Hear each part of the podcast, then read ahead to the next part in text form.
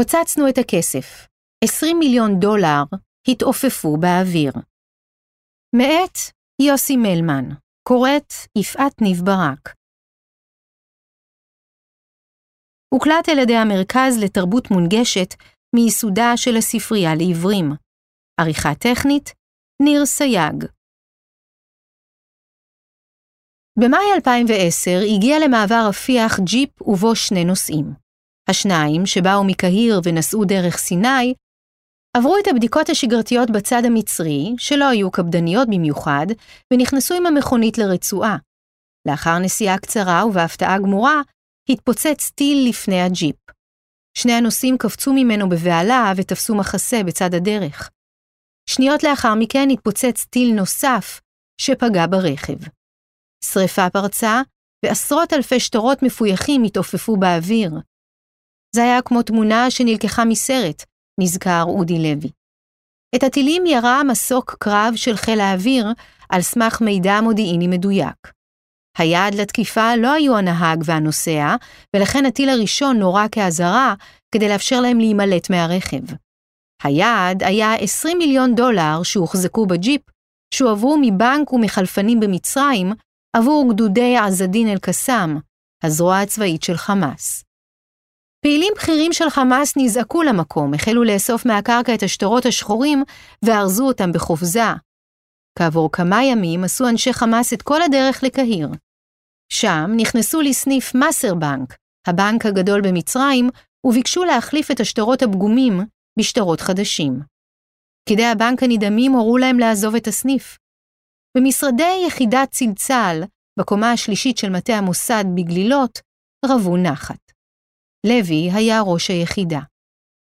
השמדת כספי חמאס הייתה מבצע מוצלח של אגף המבצעים, אמ"ץ, בצה"ל, אז בפיקודו של אלוף טל רוסו ושל צלצל, יחידה סודית שהוקמה כעשור קודם לכן, כדי לעקוב, להתריע לפני העולם ולסכל את העברת הכספים לארגוני טרור ולאיראן.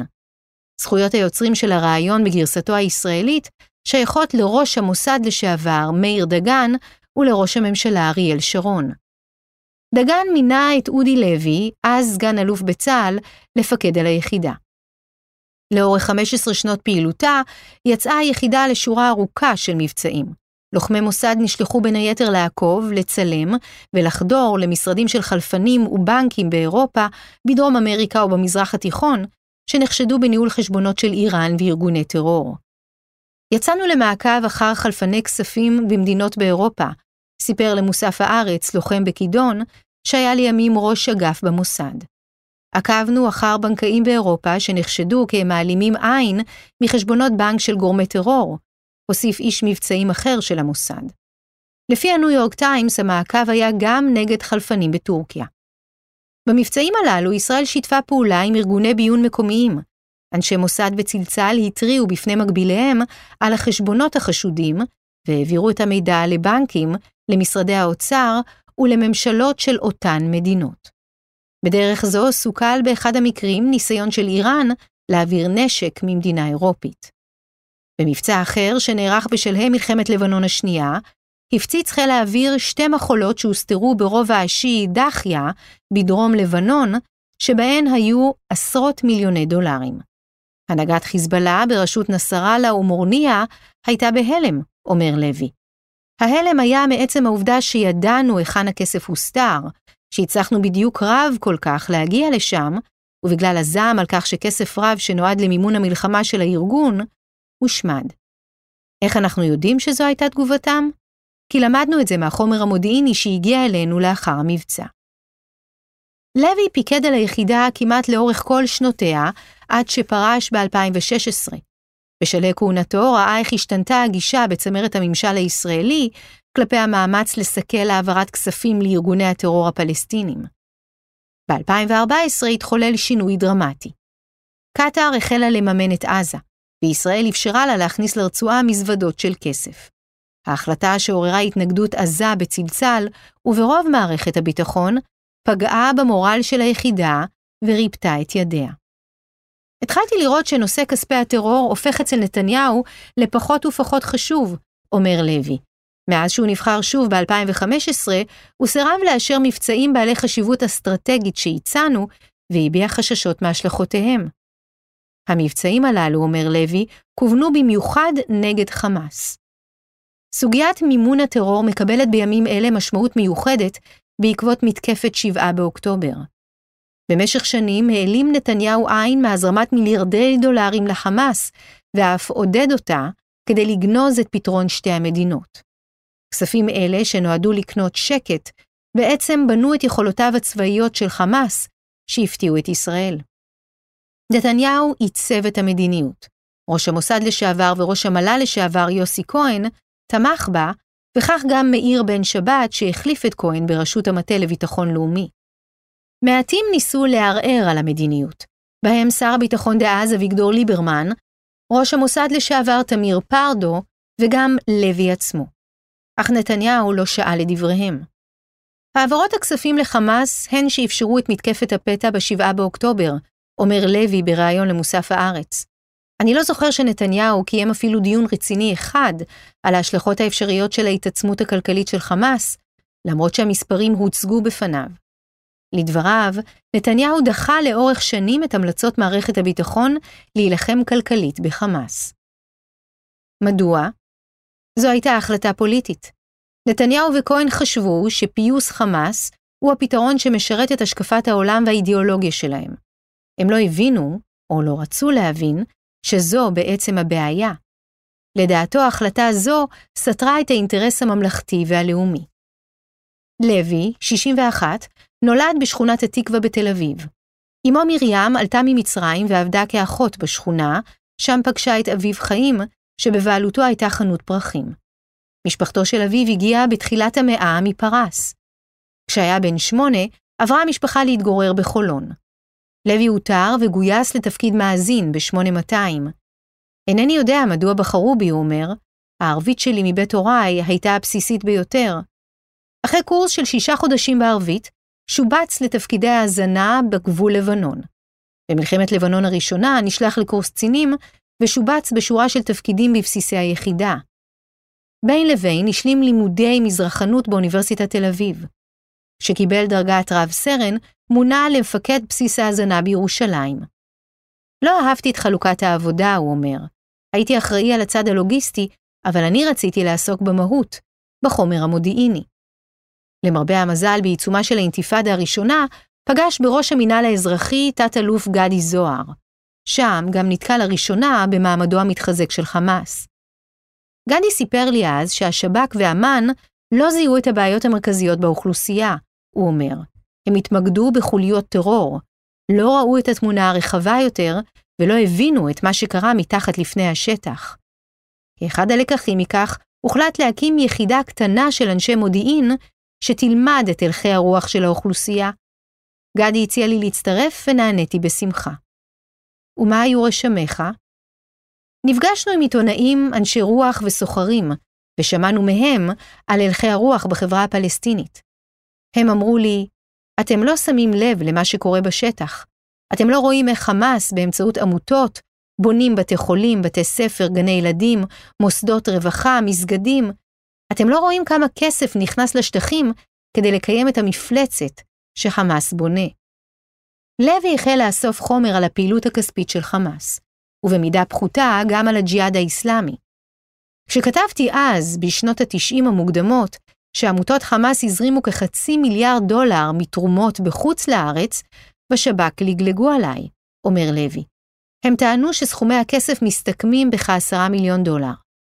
גדעון עזרא, שהיה ראש מרחב של השב"כ, אמר לנו, אל תבלבלו את המוח, אני לא הולך להתעסק עם בתי ספר ובתי חולים. תפקידי היחיד הוא לסכל טרור. מי שכן הקשיבו לו היו מפקד פיקוד מרכז, האלוף אילן בירן, ומתאם פעולות הממשלה בשטחים, האלוף דני רוטשילד. המכשיר המרכזי שלנו היו צווים משפטיים שאפשרו לנו לסגור מוסדות ולהכין כספים. התלבשנו על חלפני כספים בגדה ובעזה ועל ראשי מועצות. לפעולות שלנו ניתן שם קוד, ביעור חמץ. ב-1994 הגיע תת-אלוף מאיר דגן לביקור בפיקוד מרכז. הצגתי לו את החומרים שאספתי, ולהפתעתי הרבה, הוא גילה עניין בנושא. דגן זימן את לוי לפגישה עם סגן הרמטכ"ל מתן וילנאי. וילנאי אמר לי, אני מכיר את חמאס כמו את כף ידי, אני לא מאמין שתוכל לחדש לי. ובכל זאת חידשתי לו. בסיומה, וילנאי היה בהלם. ב-1996, כשנתניהו נבחר לראשונה לראשות הממשלה, הוא מינה את דגן להקים מטה ללוחמה בטרור, לוט"ר. את לוי מינה דגן לעמוד בראש המאבק לאיתור כספי טרור. התחלנו לנסות לרתום את העולם, בעיקר את ארצות הברית ואירופה, למערכה כלכלית נגד חמאס, הג'יהאד האיסלאמי וחיזבאללה, אומר לוי. התמקדנו בכמה עמותות של חמאס והג'יהאד שפעלו בארצות הברית, בריטניה, צרפת וגרמניה. התפנית חלה ב-2001, בין היתר לאחר אסון התאומים, אז התחדדה בממשל האמריקאי ההבנה לגבי חשיבות המאבק בכספי טרור ולגבי הקשרים בין עמותות צדקה תמימות לכאורה לבין ארגוני טרור. נקודת מפנה נוספת הייתה בחירתו של אריאל שרון לראשות הממשלה באותה שנה. בהמלצתו של דגן, שרון הקים גוף סודי במועצה לביטחון לאומי, מל"ל, שבראשה עמד אז עוזי דיין. דיין הוא שהעניק ליחידה את שמה צלצל, בהשראת מובי דיק של הרמן מלוויל. אודי לוי מונה לעמוד בראש היחידה. כשהייתי נער, קראתי את מובי דיק כסיפור הרפתקאות על עולמם הרחוק של ציידי הלוויתנים, נזכר דיין. 35 שנה מאוחר יותר, חזרתי לספר. שם הקוד צלצל התחבר לי למספר הסיפור, ישמעאל, שמתאר איך חברו מחכה לרגע הנכון להטיל את הצלצל הרצחני שלו. ביסוד פעילותה של צלצל עמד הציווי המוכר Follow the Money. מאז 1993 ועד 2016, מקורות הכסף כמעט לא השתנו, אומר לוי. בעשור הראשון, מ-93 ועד 2003, הכסף לארגוני הטרור הגיע בעיקר מערב הסעודית, מהממשלה עצמה ומתרומות של עשירים סעודים, שגם מימנו את אל-קאעידה. הם העבירו את הכספים ישירות מבנקים סעודים לבנקים פלסטינים, או דרך חברת Western Union. ערב הסעודית הפסיקה את העברות הכספים לחמאס ב-2003 בגלל הפחד שלה מארצות הברית, לאחר שנחשף כי סעודים מימנו את אנשיו של אוסמה בן לאדן. בתחילת שנות האלפיים הפכו האיראנים לדומיננטים במימון הטרור הפלסטיני והשתלטו על העברות הכספים לחמאס ולג'יהאד וגם לרשות הפלסטינית. דוגמה לכך היא פרשת הברחת הנשק מאיראן לרשות בספינה קרין A ב-2002, שנתפסה בידי חיל הים. במקביל לכספים מאיראן נמשכו כל העת הזרמות כספים דרך עשרות עמותות ברחבי העולם, באמירויות, בקטר, באינדונזיה, במלזיה וגם במדינות המערב, גרמניה, צרפת, הולנד, דנמרק, בריטניה. העמותות הללו גייסו תרומות בכל דרך אפשרית, מאיסוף מטבעות בקובות צדקה במסגדים ועד מימון בידי עמותות חברתיות גדולות במערב. זו רשת מטורפת של עמותות חובקות עולם שנמשכת עד עצם היום הזה, אומר לוי. כדי לאתר ולסכל את העברות הכספים הללו, זכתה צלצל עם הקמתה לכוח וסמכויות יוצאי דופן. שר המשפטים יעקב נאמן עמד מאחורינו, מספר לוי, וכל הגופים נרתמו למאמץ. משטרת ישראל, הרשות להלבנת הון, בנק ישראל, רשות המיסים, הבנקים, הפרקליטות, הפרקליטות הצבאית, אמ"ן, שב"כ והמוסד. סגנו של לוי היה הפ', איש מבצעים שפעל בעבר במדינות אויב, ובהן איראן. בהמשך צורף לצוות גם עורך דין פול לנדס מהרשות להלבנת הון, ומונה אף הוא לסגנו של לוי. הייתה לנו החלטה סודית ומרחיקת לכת של ממשלת שרון, שהסמיכה אותנו לקבל כל מידע שרצינו מכל רשות בישראל ולפעול על פיו, ולפנות לכל ממשלה בעולם, מדגיש לוי. הסמכויות הללו אף גבלו בחדירה לצנעת הפרט. היחידה אמנם לא חדרה לחשבונות בנק ישראלים, אך כשהגיע מידע שהעלה חשד כי עמותות ערביות בישראל משמשות צינור להעברת כספים לחמאס ולשטחים, בראשן הפלג הצפוני של התנועה האסלאמית, המידע הועבר למשטרה ונפתחה חקירה. אחד המבצעים החשובים של צלצל נערך בעיצומה של האינתיפאדה השנייה, ומטרתו הייתה להתחקות אחר רכושו של יאסר ערפאת, כולל מאות מיליוני הדולרים שהסתיר, לפי החשד, ברחבי העולם. ערפאת ועוזריו היו מושחתים עד היסוד, אומר לוי. יושב ראש הרשות החזיק בשורה ארוכה של חשבונות, בבנקים במלטה, צרפת, מצרים, ירדן, תוניס ואלג'יר, שאותם ניהל עבורו איש הכספים שלו, מוחמד רשיד. בעזרת המוסד ניסו אנשי צלצל לשים ידם על חשבונותיהם של בני הזוג ערפאת. מטרתם הייתה כפולה. ראשית, הם קיוו לחשוף את החשבונות ולהפיץ את המידע בעולם כאמצעי של לוחמה פסיכולוגית, כדי להשחיר את ערפאת ולהציגו כמושחת. במשימה זו הם נעזרו בעיתונאים זרים וגם ישראלים. אחד מהם אף הרחיק לכת והציע להתחזות לעיתונאי זר וליצור מגע עם סוע ערפאת. ההצעה לא התקבלה. המטרה השנייה הייתה לפעול כמו רובין הוד, להשתלט על חשבונות הבנק של בני הזוג ולהעביר את הכספים למדינה ידידותית במזרח התיכון. אלא שהפעם, צלצל, לא הצליחו במשימתם. שיטות דומות הפעילה היחידה גם נגד הג'יהאד האסלאמי. מייסד הארגון, דוקטור פתחי שקקי, שלט באופן ריכוזי ביותר, הן בארגון הטרור והן בכספיו. מראשית פעילותו בשנות ה-80 היה שקקי שכיר חרב של איראן. איראן מימנה את הארגון, שביצע כמה מהפיגועים הקשים ביותר נגד ישראל, בהם הפיגוע בצומת בית ליד בינואר 1995, שבו נרצחו 22 ישראלים. באוקטובר של אותה שנה, לוחמי יחידת כידון התנגשו בו ברחוב במלטה לאור יום. בעודו בחייו, שקקי לא בחל גם במקורות מימון נוספים. איש הכספים שלו בארצות הברית היה פרופסור סמי אלירן, מהנדס מחשבים ומרצה באוניברסיטת דרום פלורידה. ב-2003 נעצר אלירן והואשם ב-17 סעיפים של חברות בארגון טרור, מימון ארגון טרור, הלבנת הון ועוד.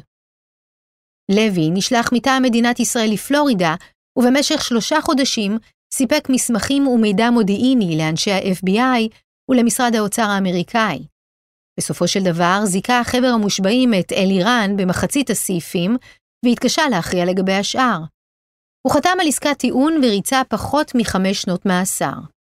לאחר שחרורו ב-2014, גורש מארצות הברית והקים מרכז מחקר באוניברסיטה באיסטנבול. באחד המבצעים טס לוי לארצות הברית יחד עם דגן, כשברשותם דולרים מזויפים שזויפו במקצועיות רבה בידי חיזבאללה, במטרה לגייס את עזרת ה-FBI. בנוסף, יזמו אנשי היחידה תביעות משפטיות נגד גופים שמסייעים לארגוני הטרור להעביר כספים. לוי היה נוסע בעצמו עם החומר המודיעיני שברשותו, נפגש עם מנהלי בנקים גדולים ברחבי העולם, ומראה להם כיצד הם מנוצלים בידי ארגוני טרור וגורמים איראנים שמצליחים לעקוף את משטר הסנקציות.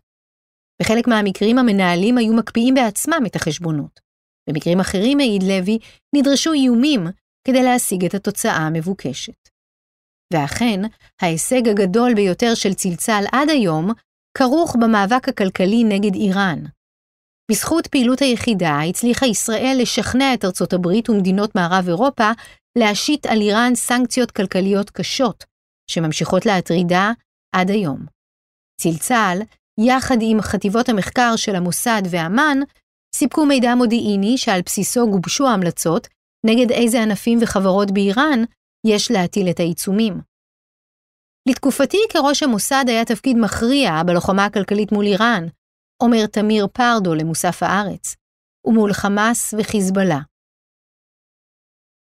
היחידה לא יצאה למבצעים בשטח נגד בנקים איראנים בשל הקושי המבצעי והחשש לסיכון לוחמים, אבל אנשיה הצליחו לאתר ולסמן את הכספים שהניעו ענפים, חברות ואישים איראנים שניסו להבריח רכיבים לתוכנית הגרעין ולעקוף את משטר הסנקציות.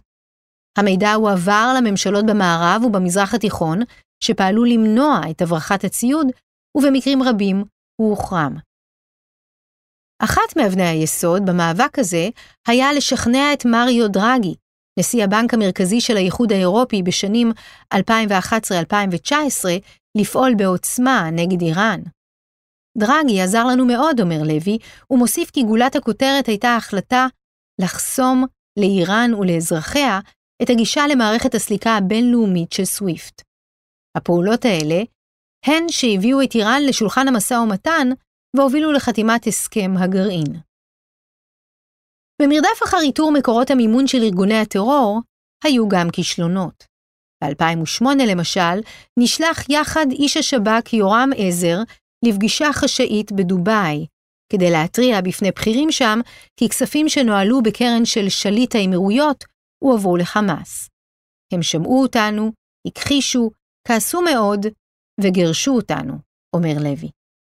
לאורך השנים סירבו באמירות לשתף פעולה. הם מכבסת הכספים הגדולה ביותר במזרח התיכון, אומר לוי. כמעט לכל החברות של משמרות המהפכה והמודיעין האיראני יש נציגויות בדובאי, שבעזרתן הם מלבינים כספים ועוקפים את הסנקציות. הכרת היטב את מנהיגי חמאס וחיזבאללה. מה הערכתך לגבי עומק השחיתות שלהם? עימאד מורניה היה מושחת עם בתים וחשבונות בבנקים בדמשק ובאיראן. לפי מקורות זרים הוא חוסל במבצע משותף למוסד ול-CIA. כך גם נסראללה, שהוא ומשפחתו מאוד עשירים. אבל נסראללה מעדיף שלא להחזיק את כספו בבנקים בלבנון בגלל הסנקציות שמוטלות עליו, אלא בסוריה ובאיראן. ולגבי חמאס? בתחילה מנהיגי חמאס התנהלו בצניעות, ובוודאי היו הרבה פחות מושחתים מראשי אש"ף. אבל בעשורים האחרונים ח'אלד משעל ואיסמעיל הנייה הם מיליארדרים עם נכסים רבים בקטאר, וחשבונות בבנק הכי גדול וחשוב בקטאר, ה-National Bank. ויחיא סינואר, כנ"ל. עד המלחמה היו לו וילות מפוארות בעזה, וגם נכסים בקטאר, וחשבונות בבנקים שם. בקיצור, הם וכל המשפחות שלהם וילדיהם מסודרים. ב-2016 פרש לוי מתפקידו, סיים דוקטורט על האסלאם הרדיקלי באוניברסיטת בר אילן, ופנה לעסקים פרטיים בתחומי התמחותו. באותה השנה הפך יוסי כהן לראש המוסד. כהן החליט לפרק את צלצל ולחלק את סמכויותיה בין שני משרדים. לדברי מאיר בן שבת, המל"ל לא היה מעורב בהחלטה שאושרה בקבינט במרץ 2018. במקום היחידה הוקם במשרד הביטחון המטה הלאומי ללוחמה כלכלית בטרור, מט"ל, שבראשו עומד כיום פול לנדס. הסמכויות האחרות, בעיקר בתחום ריכוז המידע המודיעיני, הועברו לחטיבת המחקר באמ"ן. כהן סירב להשיב לשאלת מוסף הארץ מדוע החליט לפרק את היחידה. גם נתניהו סירב להשיב לפניית מוסף הארץ. לוי אומר שהוא מתקשה להבין את שיקוליו של ראש המוסד לשעבר. אולי רצה להותיר חותם בפירוק והרכבה של יחידות חדשות, אומר לוי. מה שכן, אני זוכר שיוסי כל הזמן ביקש ממני שאדבר עליו טובות באוזני דגן, שהיה לא רק המורה והמנטור שלי, אלא גם ידידי האישי.